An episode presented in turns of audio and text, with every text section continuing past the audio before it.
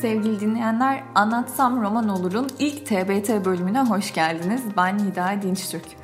T B T tüm sosyal medya, özellikle Instagram kullanıcılarının malumu, açılımı Throwback Thursday olan bir etiket ve geçmişe ait kayıtları yayınlama esasına dayalı bir ritüel.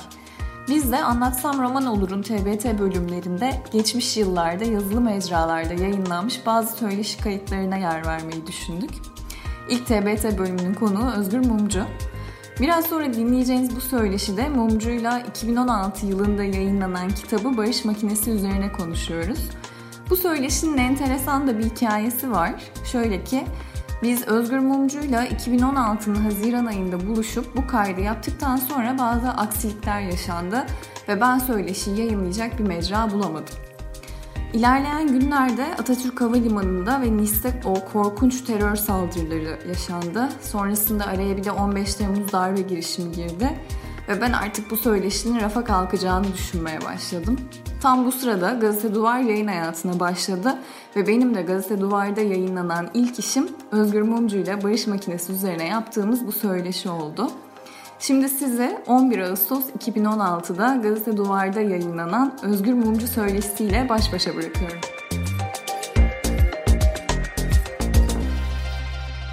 Güncel yazılar yazarken böyle fantastik bir romana geçiş sizin için nasıl oldu? Ben o geçiş sürecini merak ediyorum. Yani gündem hakkında yazı yazıyorum, doğru. Fakat bütün hayatım bundan ibaret değil. Yani sadece sadece gündemi takip edip onun hakkında yazı yazan biri değilim. Yani başka, zaten üniversiteyle de başka bir bağlantım var. Ama onun haricinde her zaman zaten edebiyata ilgiliydim. İşte kendi kendime yazıp çiziyordum, belki yayınlamıyordum. Ama hep bir ilgim de vardı. Yazı yazıyordum da, o konularda okuyordum. O yüzden benim açımdan çok şaşırtıcı olmadı. Zaten insan sadece tek bir parçadan da oluşmuyor bence. H G. Wells'in bir lafı vardır işte, insan birçok parçadan oluşur. Hı. Tabii hani o parçada abartmamak lazım, her şeyi de yapmamak lazım ama birbirine çok uzak şeyler olduğunu da düşünmüyorum. Neticede ikisi de yazıdır. Ama iki yazıyı birbirlerine pek e, fazla değdirmemeye çalıştım aslında. Çok da sirayet etsin istemedim. Çünkü farklı üsluplar, farklı e, anlatım biçimleri. E, Çünkü ikisi de sonuçta bir hikayeyi, bir mesajı anlatmak ama gerçekten çok farklı yapıları var. Onların birbirlerine fazla temas etmesi ikisi için de haksızlık olur. Yani köşe yazısında edebi unsurlar fazlaca yer alırsa, çok fazla yer alırsa o kısıtlı alanda anlatacağınızı anlatamayabilirsiniz. Ya da diğerinde çok kuru ve didaktik bir anlatım olabilir. E, romana silah giderse köşe yazısı. Onları ayırmaya çalıştım elimden. Bence gayet güzel ayırmışsınız. Yani hani... Bir köşe yazısı okuduğum zaman ben altına Özgür Mumcu imzası olmasa da evet buna Özgür Mumcu yazmış olabilir diyorum ama romanı okuduğumda hani Özgür Mumcu'yu görmeseydim kapakta Allah Allah kimmiş bu diyebilirdim. Yani çünkü edebi olarak ilk defa benim yazdığım bir şeyle karşılaşıyorsunuz muhtemelen. Evet, evet. Ee, ya ben de bu arada ilk defa bir kitap yazdığım için. Ee, işte orada yer üstlük oturacaksa ikinci, üçüncü romandan sonra umarım hani imzasız görünce de ha bunu o yazmıştır dersin. O zaten bir üslubun oturduğu anlamına evet. geliyor. Demek ki köşe yazısını oturtmuşum. Romanda da zaten oturması için, sağlanmasını yapılması için bir ikinci kitap lazım en azından. Öyle bir şey de varmış galiba. E var, bir iki proje var kafamda. Peki karakter yaratmak sizin için nasıl bir süreçti? Yani bana böyle romanın omurgasının karakter yaratımını oluşturur ve o iş zaten işin en sancılı kısmıdır gibi geliyor. Sizin böyle arada yazıp yok ya bu adam olmadı, bunu tamamen yok edelim falan dediğiniz karakterler oldu mu? E tabii öyle karakterler ister istemez oluyor. Yani çok çok başat bir karakterde başıma gelmedi ama bir iki karakterle romanında kattığım iki karakteri sonra çıkarttım. Hı. Ya da rolünü azalttım. Mesela onlar da oluyor. Ya da bazısının rolü birden de artabiliyor. E, kurgunun gittiği yere göre. Ama ben öncelikle tartışılması gereken konunun belirlenmesi gerektiğini düşünüyorum. Yani ben de öyle çalıştım en azından. E, o konu belirledikten sonra o konuya uygun bir hikaye kafamda kurgulamaya başlıyorum. Onu kurguladıktan sonra zaten hikaye dediğiniz zaten içinde karakterler de barındı. Sadece o karakterlerin anlatmadığı bir e, geçmiş hikayesi oluyor kafamda. Ben biliyorum mesela onların nereden geldiğini, ne yaptıklarını ama anlatmıyorum. Şuradan geldi, şu oldu, şu başına şunlar geldi falan diye bir şekilde bahsetmiyorum. Fakat e, ondan bahsetmesem de onu biliyor olmam kafamda. Yani bir karakterin bir altyapısını biliyor ama bir karaktere biraz da derinlik katıyor diye öyle diyorum. Bence yani zaten beni şaşırtan nokta oydu. Bir ilk romana göre bence gerçekten çok derinlikli, böyle üzerine ayrıca okumalar yapılabilecek karakterler yaratmışsınız. Yüzeysel kalmamışlar. O yüzden hani üzerine çok çalışılmış karakterler olduğu da belli. Evet, ama şöyle bir şey var ya, tabii bu benim ilk romanım ama ben de yirmi bir yaşında değilim bir yandan da. Yani işte otuz dokuz kırk yaşında biriyim. Bu da şu anlama geliyor. Yani yaşla bir şey öğreniliyor değil ama bu yaş içinde yani yirmiden kırka kadar diyeyim, okuduğum o kadar çok roman ve şey var ki e, ya da edebiyat üzerine inceleme. E, bunların da getirmiş olduğu bir şey oluyor. Yani bir acemilik elbette var ilk roman olduğu için. Ama öte yandan bu acemiliği giderebilecek bir e, okuma tecrübesi de var. Bunun dışında Ee, şey, Afri yayındaki e, yayın evindeki editörler özellikle Egemen İpek'in e, çok desteği oldu. Yani ilk roman olduğu için kilitlendiğim yerlerde kurguda ya da karakter yaratımında onlara da çok başvurdum deneyimlerinden faydalanmak için. Biz, orada ne yapmalıyım, burada ne olabilir, bu nasıl bir karakter olmalıdır şeklinde sorduğum sorulara e, çok verimli yanıtlar aldım. O da bir hayli işimi kolaylaştırdı aslında. Ee, peki bu romanı yazarken ya da bu hikayeyi kurarken sizi böyle kaşıyan metinler, hikayeler... Çok var aslında. Yani daha çok e, Birinci Dünya Savaşı'na giderkenki süreci anlatan tarih kitapları. e, ilk zaten kıvılcım oradan çaktı. O Sırbistan'daki saray darbesinde bir kitapta okumuştum. Ama bunun haricinde o dönemin atmosferini anlamak gerekiyor. Mesela Sırbistan'ı hiç bilmiyordum. Onun için Sırp masallarını okumaya başladım. Sırp müzikleri dinlemeye başladım. O döneme ait müzikleri. Ee, eski gazete arşivlerine girdim. Ee, okuyabildiğim dillerdekileri. Ee, geriye gidebildiklerimde o döneme ilişkin çıkmış gazetelerini okudum. O zamanki romanlarda biraz baktım. Yani o dönemde yazılan, çizilen şeylere bol bol okumaya, biraz o dönemin içine girmeye çalıştım. Yani başından beri aslında bu döneme dair bir hikaye anlatacağınız kafanızda belirliydi. Tabii, orası belliydi, dönemin belliydi. Yani bin dokuz yüz üçte işte zirvesini bulacak bir süreçten bahsedeceğimi biliyordum başından beri. Peki şu detay benim ilgimi çekti. Barış Makinesi elektromanyetik çalışma prensibiyle çalışan bir makine esasında. Ve hani alternatif akımın da elektromanyetik prensibine dayalı olduğunu biliyoruz ya, böyle Tesla, Sırbistan, ama şimdi Birinci Dünya Savaşı'nın patlak verdiği nokta olduğu için Belgrad'dayız. Acaba sonrasında bu elektromanyetik prensibi biraz Tesla'ya da selam olsun diye mi? Ya o kadar Sırbistan ve elektromanyetizm, elektrik diyoruz ve Tesla yok kitapta aslında. Evet. Ee, bir iki sebebi var. Birincisi herkes Tesla'yı bekler diye düşündüğüm için koymadım. Hmm. Biraz öyle tersten bir şey yapmak istedim. İkincisi Tesla tam o sırada Sırbistan'da değil. Evet, o tarihler. Ee, o tarihlerde orada değil ama tabii bahsedilebilirdi falan, ama bir de bunu icat eden bilim adamı Sırp değil kitapta. Evet. Yani kurgusu itibariyle. Ee, konulabilirdi Tesla, fakat o sanki bana şey gibi gelir gibi geldi. Yani biraz zorlamak, nasıl olsa bekleniyor Tesla, o yüzden onu koymak e, gibi geldi. E, o sebeple de biraz Tesla'dan hiç bahsetmiyorum. Peki e, bu... Ki bu e, yayıncım da Tesla, biliyorsunuz, Afrin'de Tesla'nın üzerine çok güzel, evet, işte Tesla hakkında kitaplar yaz, e, yayınlayan falan bir yayın evi. Hatta aramızda ufak bir şey de, e, tatlı sert bir şey de oldu. Yani Tesla'dan hiç bahsettiğim, Edison'dan bahsettiğim bölüm var. Adamı iyice inadına... üzerine gider gibi. Ama baskılara direndim. Tesla'dan bahsediyorum. Yok yani bence rahatsız etmiyor. Sadece işte o kafadan... Yani biraz da merak unsuru olsun diye. Tesla ne zaman gelecek diye bir kısım okuyunca, çünkü Tesla'nın gerçekten çok e, ciddi fanatikleri var tuhaf bir şekilde. Evet, ve yeni yeni ürüyorlar. Evet, yeni evet. Yeni kıymetini anlıyoruz. Biraz da onları da böyle e, şeyde tutmak için gerilimleri devam etsin diye. Yani sonunu söylemiş olduk yani. Sonu değil de Tesla'nın olmadığını söylemiş olduk. Şeyi soracağım, yani şimdi hani bu ütopik böyle birkaç tane film, roman falan daha var ya karşımızda, en azından şu ana fikirde. İnsanların tüm duygularını elinden aldığımız koşulda, evet belki güzel birçok şeyi yitiriyoruz ama savaşlarda son buluyor. Yani Barış Makinesi doğrudan böyle bir yere gitmese de bir yerden bu fikre dokunuyor. Siz ne düşünüyorsunuz bu konuda? Yani barış için böyle bir bedel bir gün ödenmesi gerekirse, hadi o mekanik çağa gelelim, robotlar ele geçirsin falan. Ya bu cevap vermesi zor bir soru ama tabii ki bütün o bahsettiğiniz o ütopik ya da distopik filmlerin hepsinde de en sonunda şu formül bulunur. E onun da en güzeli aslında galiba şeydeydi, yanılmıyorsam böyle Sylvester Stallone'un falan oynadığı, biraz da böyle nispeten ucuz tipli olan bir şey vardı. Total Recall galiba. Total Recall olabilir. Ya da Schwarzenegger oynadı. Neyse. Ben yok. O yani, bahsettiğiniz filmi hani, hatırlar gibi oldu da. Yani orada böyle bir, bir yer altında işte anarşist bir grup var. İşte bu kurulmuş olan e, steril dünyaya karşı çıkıyorlar. Burada steril dünya var. Hani barış var ama onların ruhları gitmiş. İşte e, en sonunda ana kahraman çıkıyordu. İkisinin de temsilcileri var yanında. Sen biraz temizlen, sen de biraz kirlen diyordu. Hani orta yol olmamız lazım diye. E, hakikaten ben de orta yol bulması gerektiğini düşünüyorum. Yani o filmde tabii çok e, klişe bir şekilde anlatmıştım. Ama gerçekten e, yani insanın iradesinin elinden alınacağı bir yöntem bir yöntem değil Barış Ekmek için. Çünkü bizden geriye pek bir şey kalmıyor o zaman, insandan geriye. Ama insan da zaten şahane bir yaratık değil. İşte insan dediğimiz aynı zamanda katliamlarıyla, barbarlıklarıyla var. Yani düşünsenize, kendisi en yakın cinsini Neandertal insan, ilk soykırımı ona uygulamış. Yani tamamen dünya üzerinden silmiş. Yani başlangıcı da böyle biraz zalim bir tarafı var. E, bu tarafı törpülemeyi öğrenirse zaten e, kendini aşmış olacak insan. Yani bu makineyle değil de bu şekilde bir şuurlar, bilinçli olması gerektiğini düşünüyorum ben. Olabileceğine inanıyor musunuz? Peki Barış'a dair potansiyeli nasıl görüyorsunuz? Ya, tabii bu kitapta biraz operet karakterler, dönemde biraz öyle. O yüzden e, yine e, nispeten derinlikli felsefi tartışmalara da girmek istedim ama e, elbette biraz karikatürel duruyor buradaki şey, tartışma. Biraz romanın e, ruhuna da uygun olsun diye öyle yaptım. E, bunun kolay bir şey olmayacağı ortada, çünkü çok karışık iktisadi ilişkiler var, toplumsal psikolojinin birçok e, unsuru var.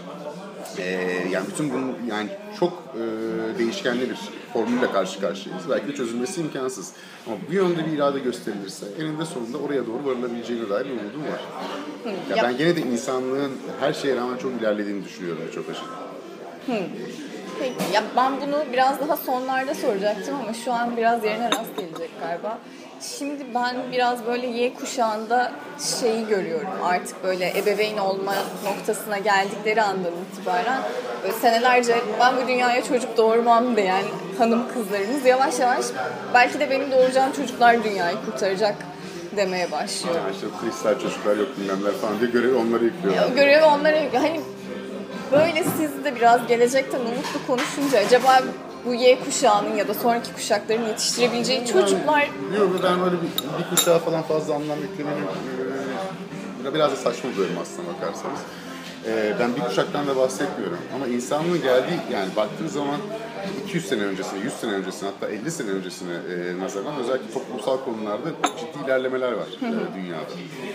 Elbette geri adımlar olacak, bu biraz düz bir çizgide gitmiyor yani. Çok uzaktan baktığınızda düz bir çizgi görebiliyorsunuz ama biraz daha yakına baktığınızda geri dönüşler de elbette olacak. Ee, çalkantılı da gidecek ama en nihayetinde insanlığın ana çıkarı zaten toplumsal konularda ilerlemesinden geçiyor. Hı. O yüzden eninde sonunda olacak ama bir kuşağın işi değil ya da işte bu kuşaklıklar çok duyarlı efendim bilmem ne kanalları açık falan öyle bir durum yok. Kurtar, gezi çocuklarını da kurtaramadığı maalesef. Ya öyle bir şey olamaz zaten, bir kuşak nasıl değiştirsin bunu? Yani bu kuşak kanalları çok açık da Einstein'ın kuşağının kanalları mı kapalıydı yani? Evet. Yani ben biraz daha artık kitap ekseninden uzaklaşıp e, sizin bir gazeteci olarak aslında bir de böyle bir kitap yazmış olmanızın üzerinden şeyi hiç konuşulmadığını fark ettim. Doğru bir noktaya gitmiyor belki ama yani yakın dönemde bu ülke barış süreci gibi bir şey atlattı. Biz Barış Makinesi adlı bir kitabın üzerinden konuşurken aslında ülkedeki bu başarısız ve ikiyüzlü denemeye hiç değinmiyoruz. Yani siz neler söylemek istersiniz? Yani, e, birkaç defa şuna karşılaştım. Kitabın adını koyarken hani biraz çekinmediniz mi diye. Çok da şaşırdım. Niye? Yok, bence hiç çağrıştırmıyor. Yani, e, bazı insanlar çağrıştırmış. Yani barış artık sadece bu meseleyle alakalıymış gibi. Tabii bir çok uzun şey süredir maruz kalmamız var. Onunla da alakalı. Yani, bu hafif de aklımızı yitirdiğimizi de gösteriyor toplum olarak bence. E, yani ben bu kitabı yazarken süreç, çalışmasızlık süreci devam ediyordu. Daha Haziran seçimleri de olmamıştı. Ondan sonraki süreç de başlamıştı. Hiç öyle bir durum yoktu. E, aklımda da o yoktu o yüzden. E, ne yalan söyleyeyim. Zaten e, yani ülke özelini ya da belli bir dönemi düşünmedim. Daha genel bir fikri anlatmak için e, iki Dünya Savaşı'nda öncesinde savaşın sıfır noktası diyebileceğimiz bir anı bilerek seçtim. E, biraz da roman yazda daha kalıcı bir şey de olsun istiyorsunuz. Daha genel bir meseleyi e, atmak istedim. Yani bu e, Kürt meselesi üzerinde düşünmedim hakikaten yazarken. Fakat ilerledikçe kitap e, bitmeye yakın. İşte bu mesele maalesef şu günkü e, hale geldi.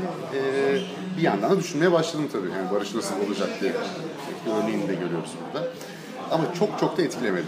Hemen söyleyeyim. Şu kafamda bir hikaye vardı. O dönemdeydim ve o dönemin içindeydim biraz da yazarken.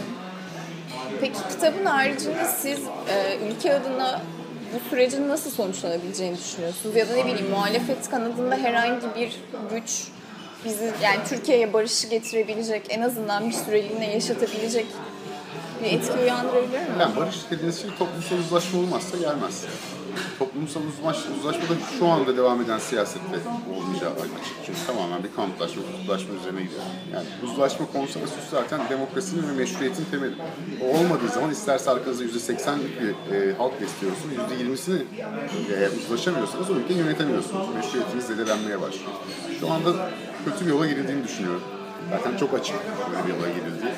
E, İşte süreç süreç diye de e, uzun süre hepimiz, kimse de sesini çıkartmadı. Yeter ki şu iş çözülsün diye. Ve gizli kapaklı bir iş döndü ve aslında hiçbir şey de olmuyormuş. Ya da işte bir noktadan sonra siyasi çıkarlar e, sebebiyle süreç bir anda e, bir köşeye bırakılaverdi. Yani çok lavali yürütüldüğünü ve çok ciddiyetsiz yürütüldüğünü düşünüyorum. Bu çok önemli bir meseleydi ve çok geri adım attığımız şekilde meselede. Yani doksanlardan dahi geriye gidildi çünkü e, yani insanlara bir şey vaat edip sonra da neredeyse sudan sebeplerle hop diye o vaatten geri adım attığınız zaman çok ciddi bir psikolojik kopuş da ortaya çıkıyor. Bunun yanı sıra o şehirlerde olan işte bu çatışmaların da o psikolojik kopuşta önemli rol oynadığını düşünüyorum. Yani umarım buradan geri dönebiliriz ama bu şekilde devam edersek o psikolojik kopuş bir kuşağı bile kalmadan o bölgede ayrılma konusunda ciddi bir iradenin belirleyeceği anlamına gelecek diye bir korkum var. Ama her şeye rağmen yine de çok geç olmayabilir diye de umudum var. Ama bunun için şu anki iktidarın bu anlayışının bir an evvel değişmesi lazım. İktidardaki aktörler gitmese de bu değişebilir bu arada. Çünkü çok pragmatik olabildiklerini de gördük geri geldiğinde. Ama onları pragmatik olmaya itenler nelerdir? Ee, onları tam bilemiyoruz. Onu hep beraber izleyeceğiz. Peki yani tabii tüm bu olan biten arasında aslında biz ülke olarak bir süredir çok ciddi bir psikolojik savaşın ortasında yaşam mücadelesi veriyoruz diye düşünüyorum ben. Gazeteci ya da yazar kimliğinizi bir kenara bırakarak sadece Türkiye'de yaşayan biri olarak siz nasıl dayanıyorsunuz? Akıl sağlığınızı, ruh sağlığınızı nasıl muhafaza ediyorsunuz? Belki yitirmişim bile. Ya bir kültür savaşının ortasındayız ülke olarak. Bu sadece bizim ülkemizin başına gelmiyor. Yani biraz şeyle belki kurtarmaya çalışıyorum kendimi. Yani işin tarihi perspektifini bilmeye çalışarak. Sadece bizim başımıza gelmediğini bilerek. Yani hakikaten bunu yaşayan tek ülke biz değiliz. Daha önce tarihte de yaşanıyor, günümüzde de yaşanıyor. Yani şu anda dünyanın durumuna bakın. O zaman bir Amerika'da bir ne bileyim ilerici bir insana da Donald Trump'ı gösterip nasıl akıl sağlığınızı yitirmiyorsunuz diyebilirsiniz. Ya da İngiltere'de Boris Johnson diye bir adamın neredeyse başbakan oluyor bugün. Yani İngiltere için de baktığınız zaman inanılmaz bir durum e, gerçekleşen. Yani dünyada böyle bir durum var ya da bir Rusya'da Putin meselesi var. Yani şu anda otoriter liderlerin e, işte aşırı sağ popülizmin çok revaçlı olduğu bir dönemdeyiz. E, o dönemde böyle şeyler yaratıyor tabii. E, böyle liderler, böyle toplumsal e, ortamlar yaratıyor. Bunu bilince insan en azından yalnız olmadığını farkına varıyor. E, bir de akıl sağlığımızı yitirmek gibi lüksümüz olduğunu düşünmüyorum yani. Yoksa hepimiz delireceğiz. Çünkü bir kısım zaten e, bence delirdiğini düşünüyorum. E, yani psikolojik anlamda kullanmıyorum, fanatiklik anlamda. Orada o fanatizme biz de kapılırsak e, o zaman zaten yaşanmaz bir toplum haline gelecek. Son bir soruyla genel olarak toparlamaya çalışalım. Şimdi elimizde e, fantastik bir o kadar da felsefi bir romanımız var, bir ilk romanımız var. E, ama bence böyle biraz daha kitabın sonlarına doğru yaklaştıkça iletişim sosyolojisi adına da böyle çok fazla metin okuması, alt metin okuması yapılabilecek bir roman oldu. E, yazarken biraz yani sonrasında fark ediyorsunuz. E, bazı o katmanlar tabii ilk baştan böyle e, çok yani genel bir fikriniz oluyor ama bazıları yazarken tabii e, ortaya çıkıyor. Ve e, yani beslendiğiniz birçok kaynak aslında bir anda fışkırmaya başlıyor yazarken. İşte bildiğiniz bazı kavramları, bazı sözleri, bazı formülleri oralara taşıdığınızı görüyorsunuz. E, yani tam öyle kafamda bir formül yok ama genel olarak daha önce söyledim, şu beni ilgilendiriyor. Yani önemli ve büyük bir meseleyi e, hakkında kafa yormak beni ilgilendiriyor. Bu küçük günümüzde geçen bir aşk hikayesi de anlatılabilir. İşte bambaşka gelecekte geçen çok fütürist bir yerde de anlatılabilir. Bir tarihi romanda da anlatılabilir. O sadece o mesajı ya da o tartışmak istediğiniz konuları anlatmak için bir elinizde araç. Bunun ne kadar daha akıcı olursa, işte o hikaye nasıl bu amaca hizmet ederse, edebi lezzeti ne kadar çok olursa o kadar iyi tabii. Ama benim inandığım asıl büyük meseleleri tartışmak, bunu da tartışacak güzel hikayeler bulmak ve bu hikayeyi de iyi bir naratifle e, becerebilmek, kotarabilmek. İşte ben biraz o işin o kısımlarıyla uğraşmaya çalıştım bu kitapta. İşte ikinci ve üçüncü de falan da bunu biraz daha ustalaştırmak istiyorum yani. Yani öyle bir ilerleme yolu kendime seçtim. Biz de o zaman heyecanla bekliyoruz. Tamam inşallah. Allah mahcup etmesin. Yok yok, altından kalkarsınız. Bence ilk roman için gayet alnınızın akıyla altından kalkmışsınız. Devamı da öyle gelecektir diye. Biraz şey yani, e, hep ilk romanda şey derler, fazla karakter olmasın, fazla mekan olmasın, işte daha en çok bildiğiniz konulardan falan yapın diye böyle bir tavsiye vardı. Ben tam tersini yaptım. Ya şimdi boğulacaksak bu denizde boğulalım. Gayet güzel olmuş ama bence. Elinize sağlık. Teşekkür ederim.